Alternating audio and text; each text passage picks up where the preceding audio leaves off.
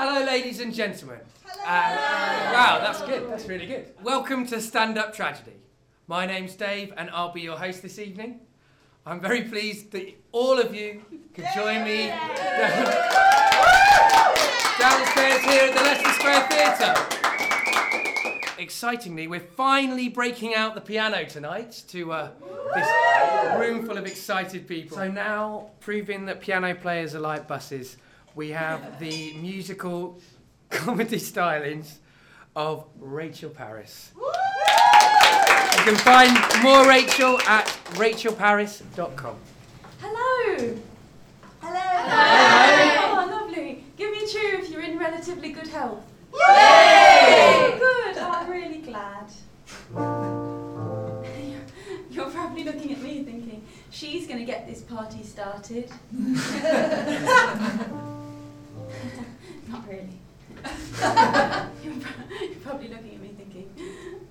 crackhead.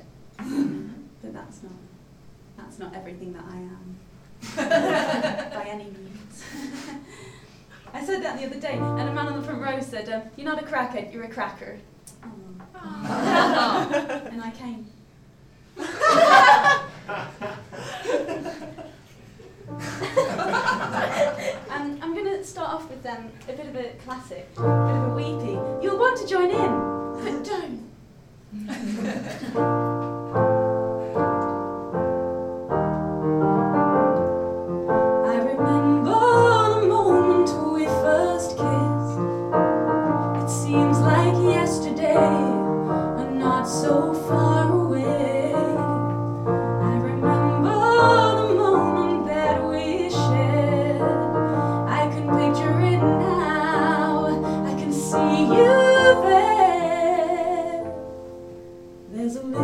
Sick in my mouth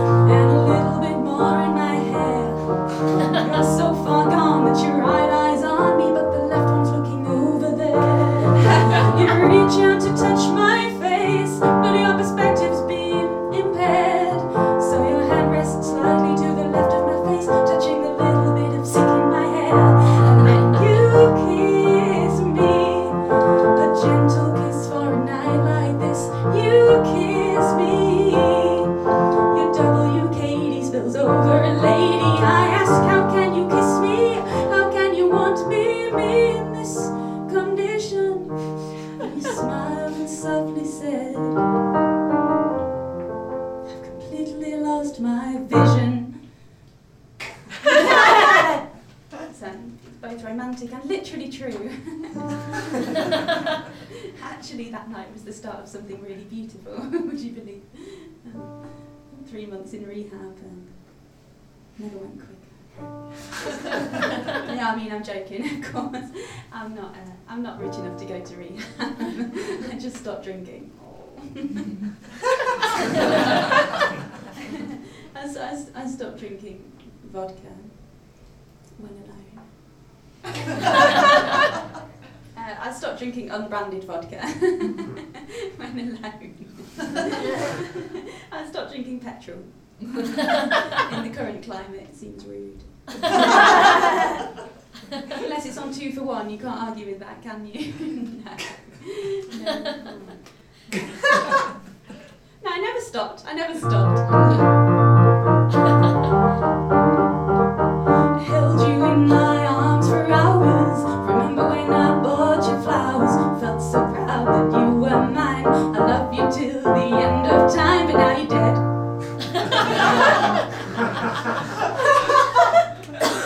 Sorry, sorry. Actually, that's quite a sad song. In a way. I always forget how it ends. um, my friends often say to me, uh, Rachel, you're a mess. of all the musical genres you should be singing, especially for tonight, um, you should be singing uh, the blues. Um, so I've penned um, a traditional blues number, very tragic. Um, is anyone here a fan of the blues? Yeah. Yeah. Yeah. Oh, you'll definitely like this. It's really authentic.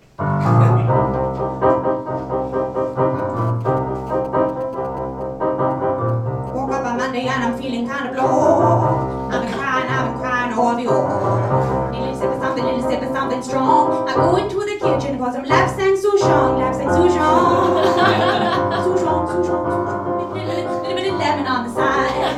I don't like chai. On Tuesday and I'm feeling pretty low. What'll I do now? Now I got no place to go. Needed something to keep me in my head. I need a stick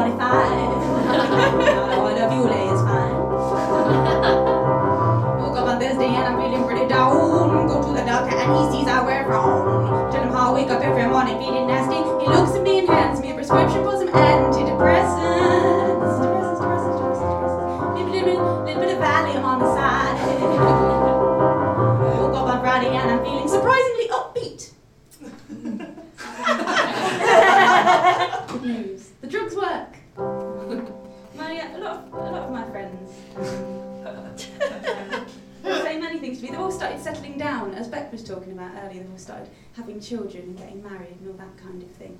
And um, I mean, I'm fine with children. I work in a school. Me be damned. but um, I look on having a baby. Um, a baby's a bit like a house party. It's fine if someone else is holding it. And they can clear up the mess afterwards. and at some point down the line, the neighbours might have to call the police. Um, my best friend actually recently turned 30, um, the big 3 0, and I, I wrote him um, a birthday song as a present. I gave him the gift of music. I'm really poor. Just to gauge the room, um, could you give me a cheer if you're over 30? Woo! And if you're under 30? Woo! Oh, we'll see how this goes.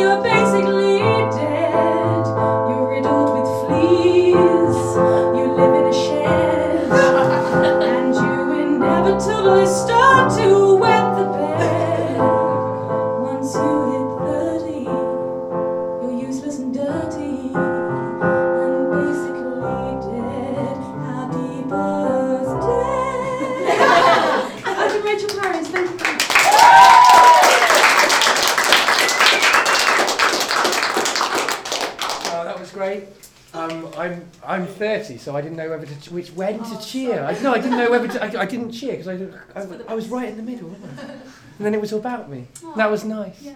Um, so the next stand-up tragedy live show will be on the 7th of May. We're going to a new time, 8:30 till late. It's going to be a longer show with an interval, more time to drink, more time to see tragedy, and it's going to be a great show. We got a really top-notch lineup. We got Ben Target or Ben Target, as some people pronounce it. We've got the Twisted Twins. They're going to be playing. I think I'm going to be bringing my ukulele along and playing a couple of songs, so we'll have a few ukulele-based songs. We're going to have James McKay, who performs the Book of Job. Tania Hershman and Vanessa Gebbie will both be doing new fiction. We've got a true story from Tony Hickson. We're going to have a performance of a new short story called The House That Jack Built, written by Jenny Adamthwaite and performed by Louise Adams. That's going to be really great. We got music from Anton Frank. We've got more comedy from Alison Thea-Skot and John Kearns. And we've got some creative non fiction by Natalie Hurahan. And the- the whole night is a really good mix of acts. I'm really pleased to be able to invite you to all come along. It only costs you £10 or £8. If you use the offer code TRAGIC when you book online, you get a couple of quid knocked off, which pretty much evens out the booking fee. Come along, really do. It's going to be great. How can we get tickets though? You may be asking. Well, it's easy. You can get them from the Leicester Square Theatre box office. There's links to all of that stuff on the Stand Up Tragedy website, which is www.standuptragedy.co.uk. We got loads of stuff on there actually, so you might as well go on and have a look. We've got podcasts of all of the previous shows, we've got videos, we've got stories, we've got all sorts of things linked up on there. So that's the way to do it. And now, on with the show. Right, well, my friend says that I'm a bit like a human Argos catalogue when I do this comparing lark because I tell everybody lots of websites to go to. now, Liars League presents Black Holes, White Dwarfs by Sam Carter, performed by Elizabeth Bower. This and many more stories can be found at www.liarsleague.com. Writers write, actors read, audience listens, everyone wins.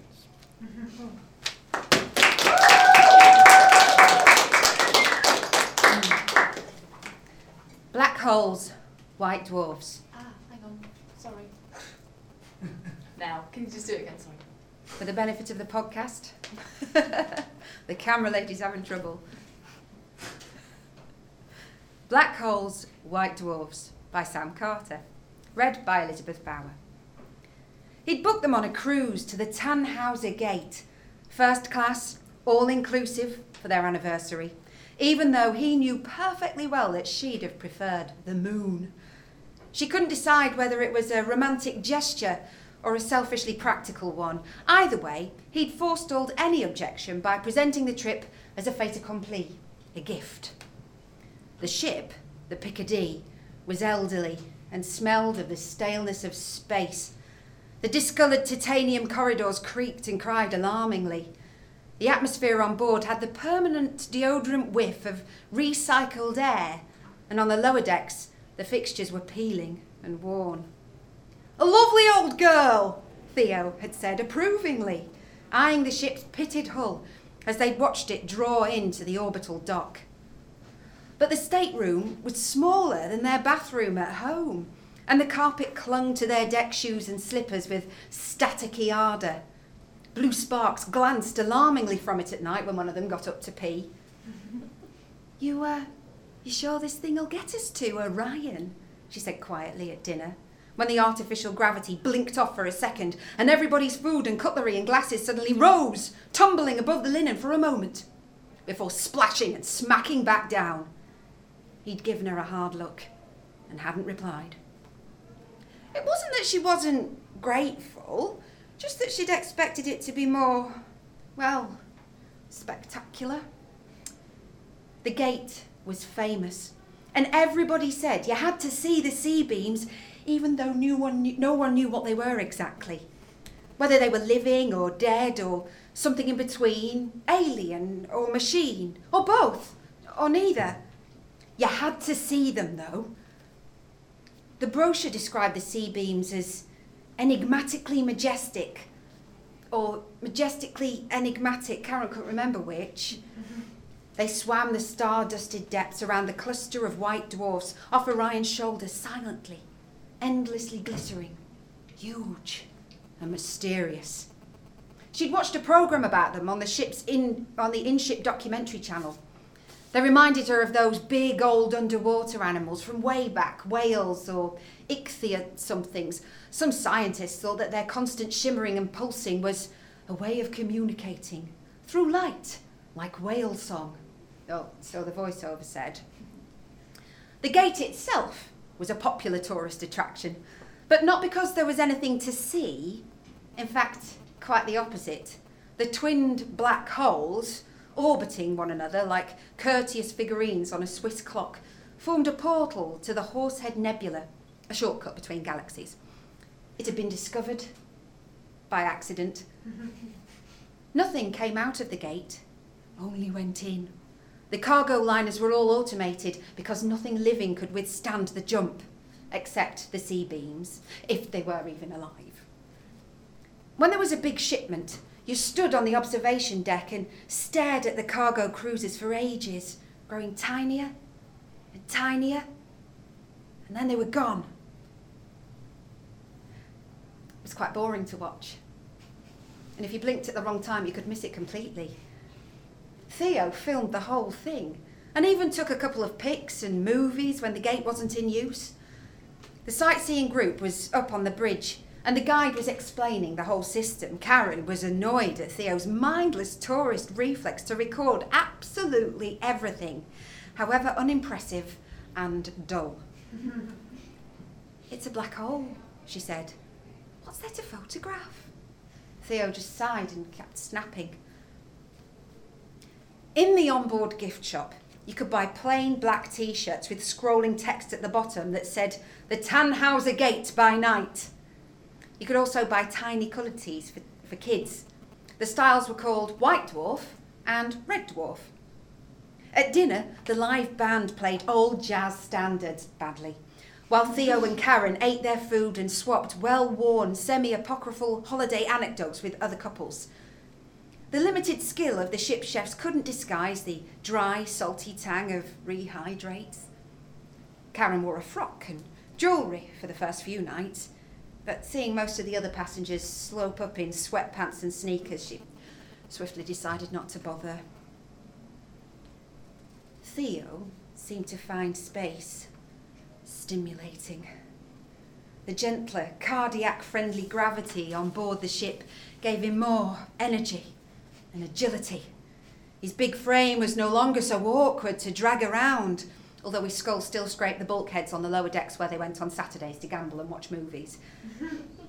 he started to refer to the cruise as their second honeymoon. And when his thick, warm hands moved over her hips in the narrow one and a half inch width bed, Karen didn't have the heart to halt them with her own.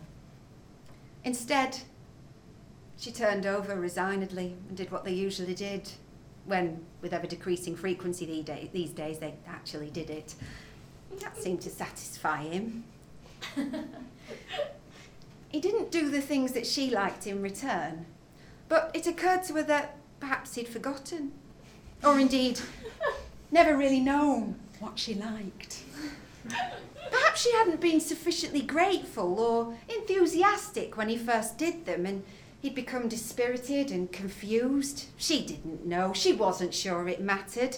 Here they were in far flung space, on holiday, their second honeymoon. That was something, wasn't it? He fell asleep very quickly after sex, as though he were a canary and she put a cloth over his cage, or as if someone had switched off a light, although they always did it in the dark. She always imagined deep space as completely black, but the thickly sprinkled stars were laser white and shone intrusively through their single porthole if she didn't pull down the blind. Sometimes, when Theo was snoring and she couldn't sleep, she got up and stared through the inch thick glass at the smooth ocean of darkness outside. She stared until her eyes blurred and then she closed them to feel the starlight on her face, listening hard until she could hear the singing silence that pressed like a lover against the ship's hull. She imagined diving into the vortex of a black hole, through the airless frozen dark of space like a velvet rope pulled tight around the chest and eyes, and emerging into the pure, unarguable white of exploding light, the unsullied heart of a sun.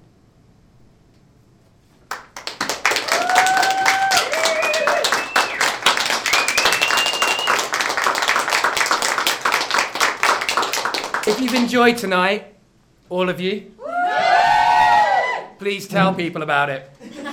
We also have stand up tragedy hoodies t-shirts, mugs, badges, and even underwear and dog coats uh, that you can buy uh, from uh, the website for a very expensive price, I'm afraid, but it's print on demand, so we don't uh, lose anything.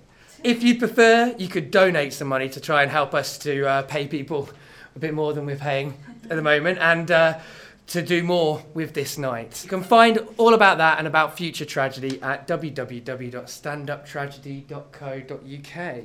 If you're a fan of the logo, go and check out www.shavenravendesigns.co.uk where you can find out how to get a great logo like this one or other brilliant design work done for you at a reasonable price by a really fantastic designer. We're uh, releasing extracts from the nights as free podcasts available through iTunes, SoundCloud, and the Stitcher Smart Radio app, which is free. So if you've got a smartphone, you might as well get that.